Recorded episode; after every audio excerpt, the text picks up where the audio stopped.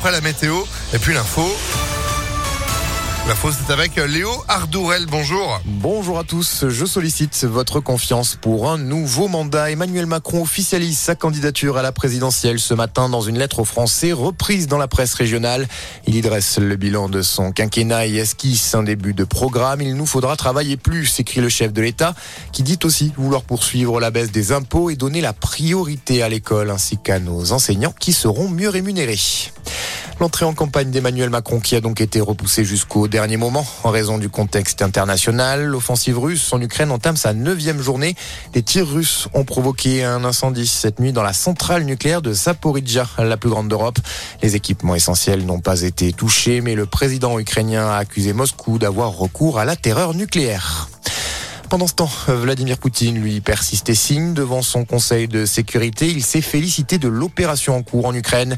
Il a de nouveau assuré combattre dans le pays des néo-nazis pour sauver Russes et Ukrainiens qui ne forment, selon lui, qu'un seul peuple. Emmanuel Macron s'est de nouveau entretenu avec lui par téléphone hier. Vladimir Poutine lui a fait part de sa très grande détermination à poursuivre son offensive dont le but est de prendre le contrôle de tout le pays, selon l'Élysée. Dans le reste de l'actualité, fini le masque à l'intérieur et le passe vaccinal. Hier, Jean Castex a dévoilé le calendrier de la levée de ces mesures. À partir du lundi 14 mars, le port du masque ne sera plus obligatoire dans la plupart des lieux où il est aujourd'hui demandé. Cela concerne notamment les commerces, les administrations et les entreprises, mais pas les transports collectifs et les établissements de santé, a précisé le Premier ministre. Le parquet national antiterroriste saisi après l'agression d'Ivan Colonna, condamné à la perpétuité pour le meurtre du préfet Erignac. Le berger corse a été violemment attaqué par un autre détenu à la prison d'Arles qui s'en serait pris à lui car il avait blasphémé.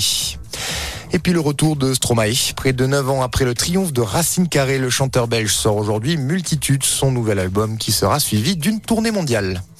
Voilà pour l'essentiel de l'info. Très bon début de journée à tous. Merci beaucoup. Retour de l'actu à 6h30 avec euh, Sandrine Ollier. Et à tout moment, ImpactFM.fr. 6h02, c'est la météo.